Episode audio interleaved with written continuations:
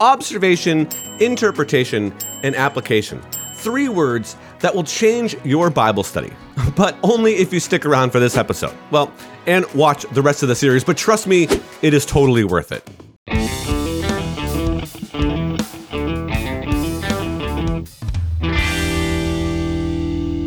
Last week on Christianity Still Makes Sense, we kicked off a mini series which we're calling A Doubter's Guide to Studying the Bible, where we're learning how to study the Bible by focusing on three key words, namely observation, interpretation, and application. Now, as we said on last week's show, observation asked the question, What do I see?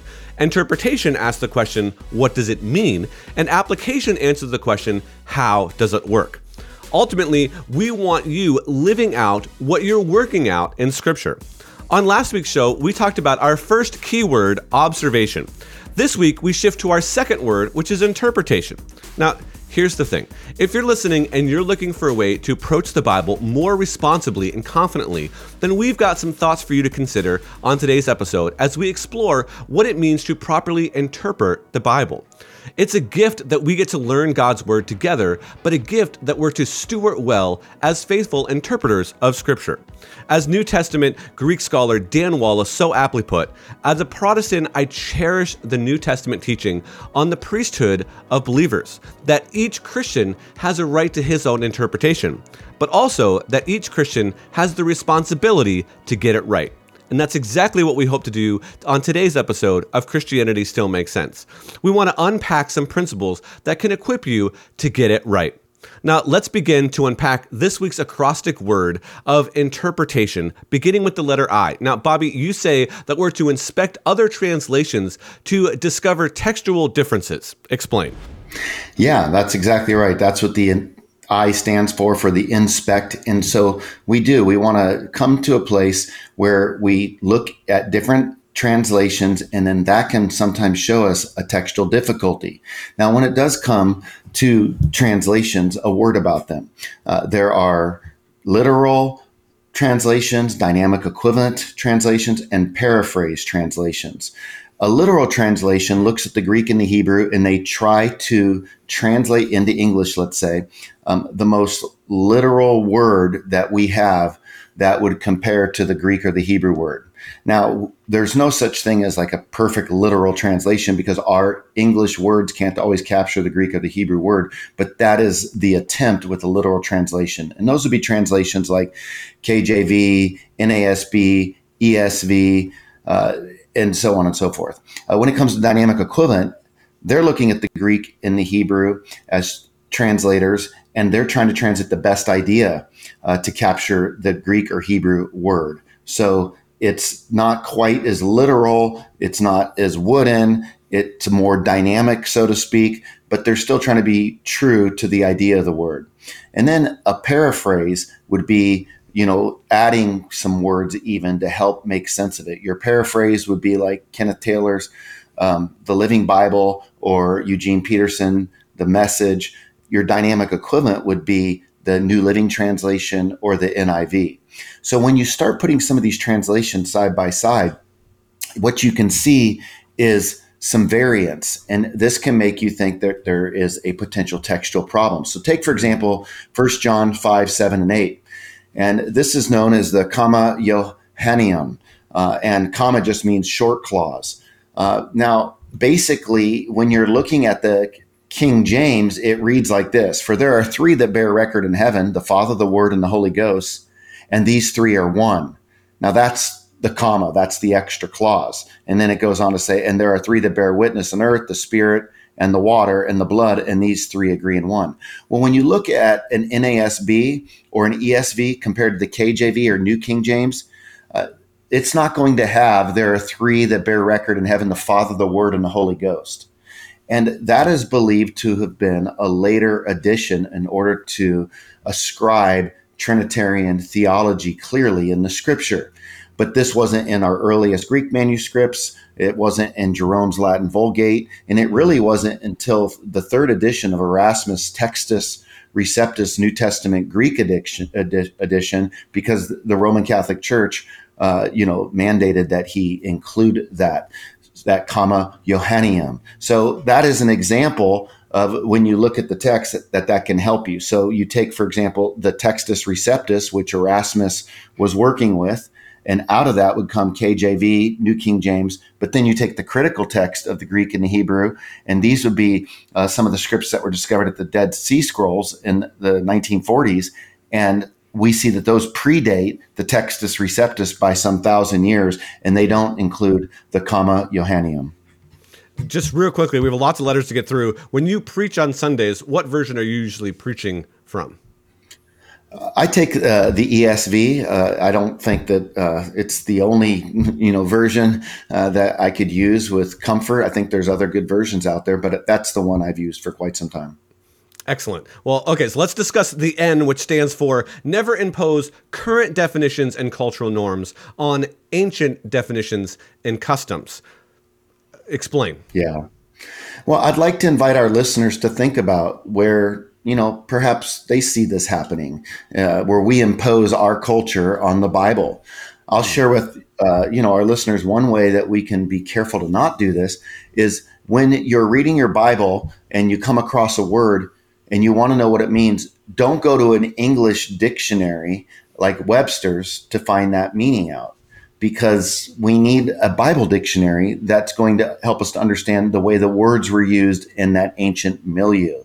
So that's something that's really important. You do see with a lot of the LGBTQ plus stuff today where we're imposing the, our agenda on the Bible. So now when it comes to Genesis 19 on the passage of Sodom and Gomorrah, you'll hear, oh, the sin wasn't because, you know, they wanted to you know have homosexual relations with Lot's guests. Rather, the sin was a lack of hospitality toward Lot's guests, and so you can see a stretch, and we have to be careful that we don't do that.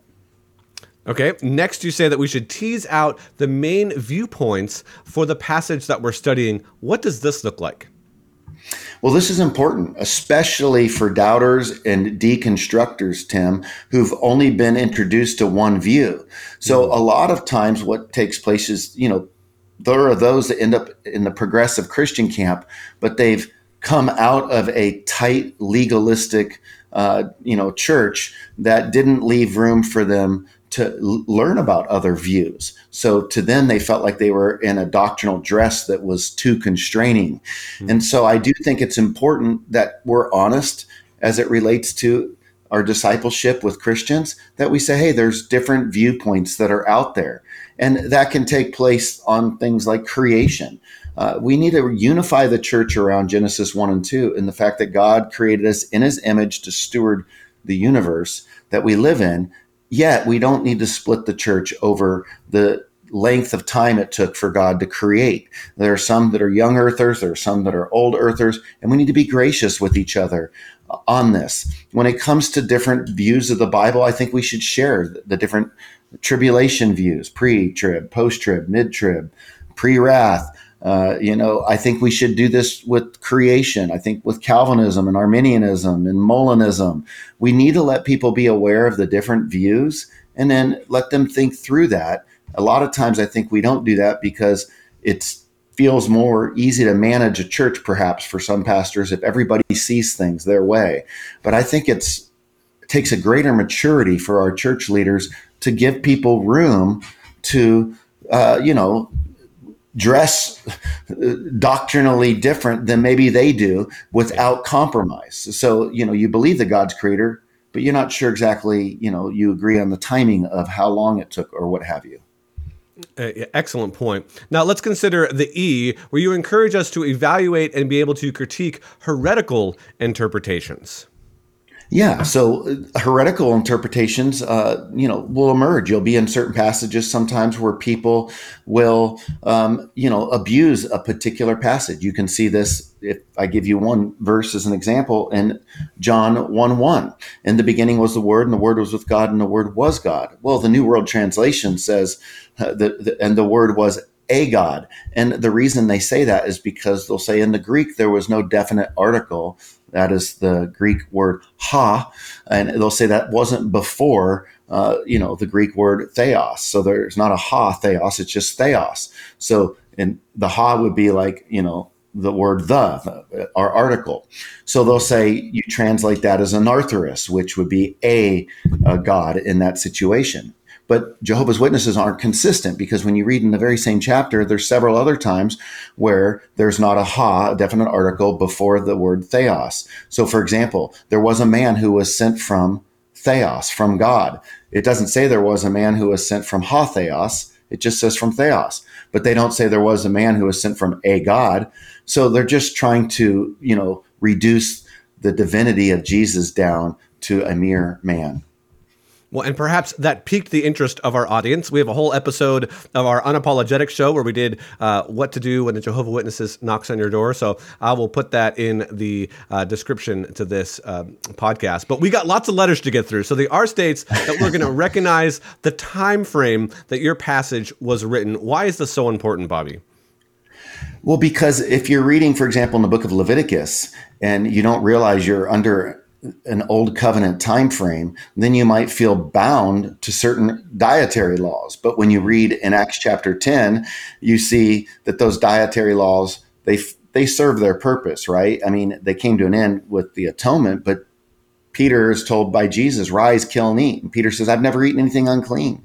Right? He's followed the dietary laws. And Jesus says, "Don't call unclean what I've made clean." In other words, the dietary law was a symbolic picture of kind of separation, right? Jew, Gentiles. But then under the new covenant, we're all made one at the cross. And so then he gets a knock on the door right after this encounter, and it's that household of Cornelius showing up for him to go and share the gospel with Cornelius and his household.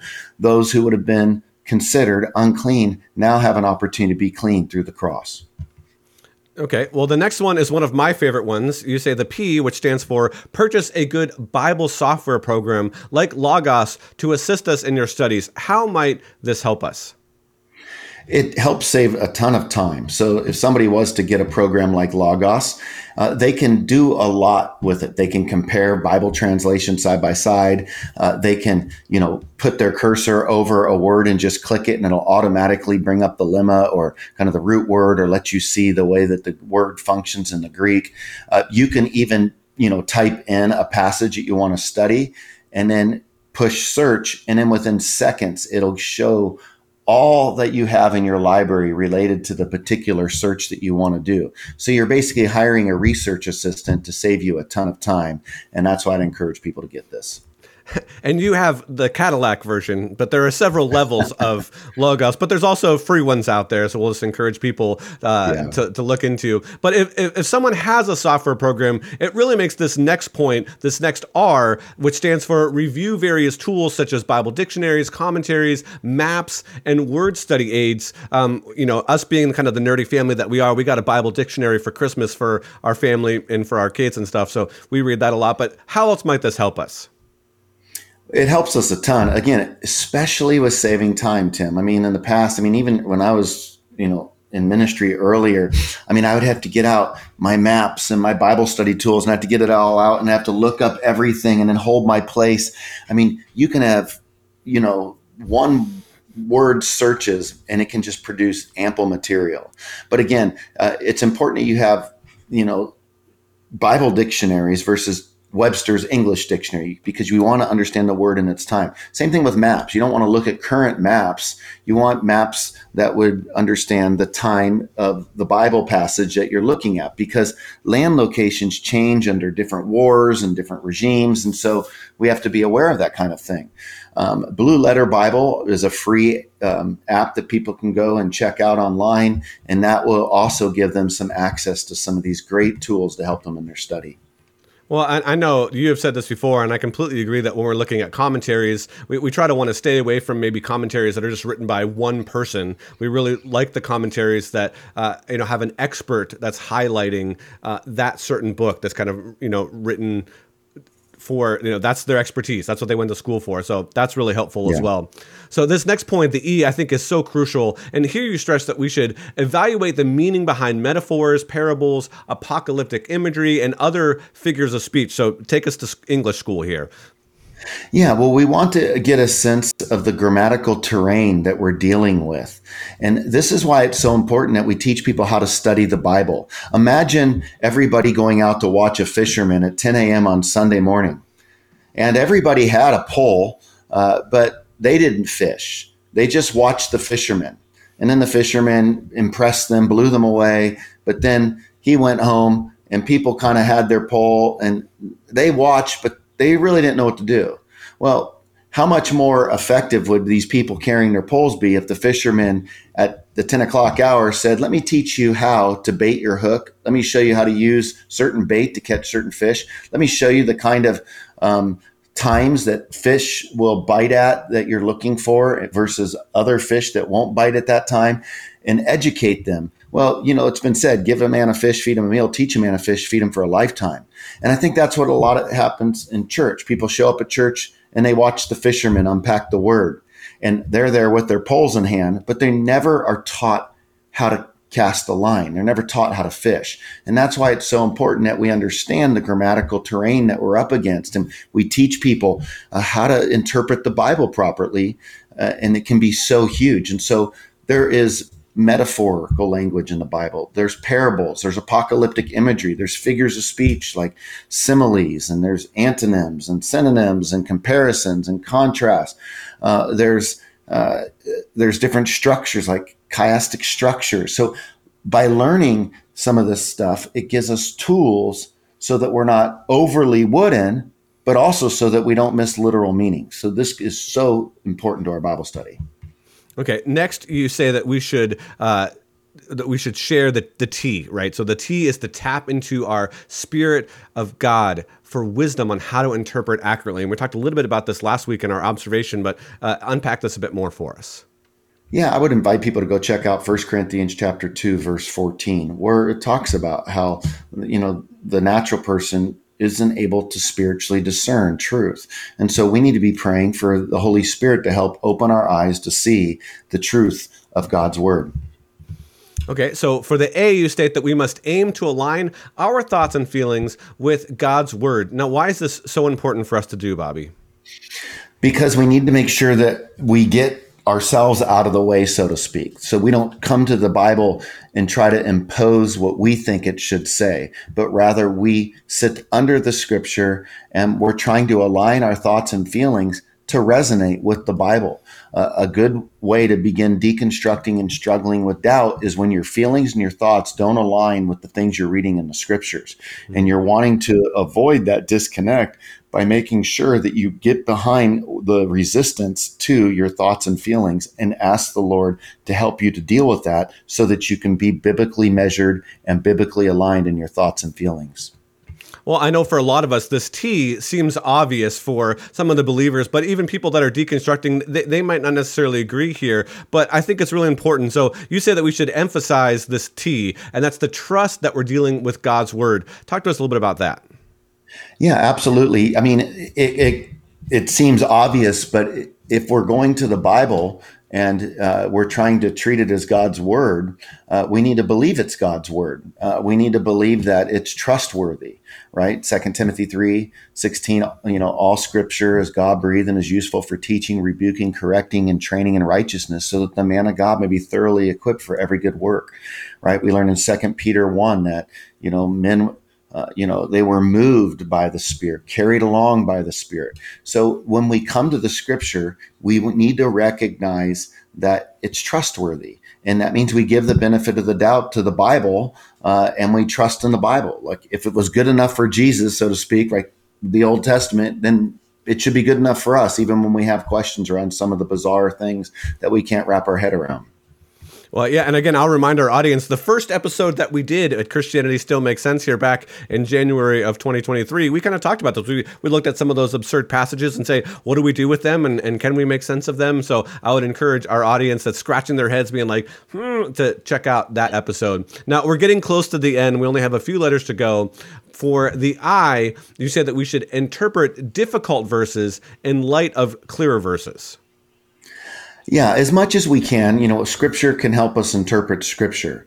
Uh, this isn't like a principle that you find in the Bible, for example, like, hey, uh, interpret difficult verses in light of clear verse. If for that matter, even the whole you know endeavor of Bible study methods, we're just doing our best to to arrive at truth, but there is no perfect method, and the Bible doesn't lay out a Bible study hermeneutic for us, so to speak. But we are trying to do our best to understand the way that they understood language and words and the way that people receive them so that we can be faithful interpreters. That said, sometimes you can read a verse and it's a little bit unclear. But if you look at that and consider other verses uh, that are clearer, then it can crystallize for you. So take, for example, Acts 2.38. Repent then and be baptized, every one of you, uh, for the forgiveness of your sins. And so you get the Church of Christ as a denomination that says it is required that you are baptized for salvation. Well, obviously, this in light of the broader context doesn't make sense, especially considering Paul in 1 Corinthians chapter 1, verse 17, where he says, you know, for God did not send me to baptize, but to preach the gospel. Well, if the gospel was part of uh, what, uh, if the if the gospel, baptism. yeah, you know, yeah, baptism included the gospel, uh, then that would make sense that we are to be baptized. But yeah, totally. we're not told to be baptized. So Paul says, "Hey, I didn't baptize hardly any of you, just a few of you, and I'm glad I didn't.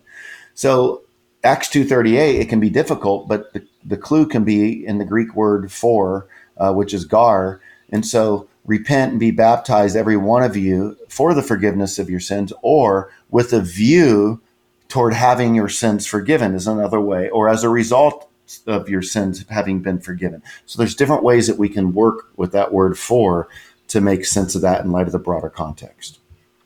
Excellent. Well, the the O is another good warning to remember, and that is that we're supposed to oppose building major doctrines on isolated verses. Yes, and I would say that's a general rule of thumb. Uh, yep. I would say that uh, that's not always the case. Take for example the Great Commission. You know, go and you know baptize you know people in the name of the Father, the Son, and the Holy Spirit, teaching them to obey. You know, that's kind of like a real tight command, but it but it's so clear. It's Jesus' last words. There's not ambiguity around what it means. So maybe the better way of looking at it is, you know, oppose building major doctrines around isolated and unclear verses. So take, for example, 1 Corinthians 15, 29, where it talks about baptism for the dead. Well, the Mormon church, they've set up th- these baptismal centers where you can go and get baptized on behalf of the dead. But that's problematic because we can't be a substitute for anybody, uh, you know, who has died. Uh, we can't substitute our life. There's one substitute, and that is Jesus. He dies in our place. And so there's so many different interpretations on that verse that I think that we're just better off saying we really don't know. It's an isolated, unclear verse. We can say these are some of the different interpretations, but we're just not really sure what it means at the end of the day. Okay, we've made it. We're at the end. We've made it to the, the, the end. Yes. And the end of our acrostic here, and that stands for to nail down the author's intended meaning by summarizing it into an interpret, interpretive sentence. What does that look like, Bobby? So, after you kind of walk through the observation acrostic that we discussed last week, which I would encourage people to go back and listen to, and the interpretation acrostic this week, people can just have those two uh, acrostics again. This is just an aid to help them to start moving toward the uh, central purpose of what the text before them is about. And so I think that you can just get some wisdom. So you take, for example, First John, uh, that book. Uh, well, chapter five, verse thirteen, uh, we're told the purpose, right? John says, "I've written these things to you, who believe uh, in the Son of God." So that you may know that you have eternal life. In other words, that's the key verse. And the purpose of First John was to offer assurance of salvation to those who might be doubting it. And so look for key verses in chapters in a book, but First John 5:13 nicely puts it in place there. And so for any doubters, anyone deconstructing, First John is a great little book that has some tests to help you to understand why you should have assurance of your salvation or not. Well, we made it all the way through the acrostic. Uh, uh Bobby, well done. This, these are really helpful uh, tips and tools for studying the Bible. And thank you so much for kind of laying this out for us in a way that makes sense and is, is pretty practical. Of course. Thank you, Tim. Well, this is just one show in a three part series. And if you haven't checked out the rest of the series, you can find them on our YouTube channel in the Christianity Still Makes Sense playlist. Look for episodes 18, 19, and 20. Or if you're here on YouTube checking us out, you can go ahead and click right here. Thank you for checking out this episode of Christianity Still Makes Sense. This show is just one of the many resources available to those who are doubting their Christian faith. You can also find others at ChristianityStillMakesSense.com. This is a listener supported show, and your gift of any amount helps shows like this continue. Click on the donate link on our website. Also, catch Bobby on Pastor's Perspective, where he answers your questions. Finally, if you're watching on YouTube, be sure to click subscribe and check out our other videos on the channel.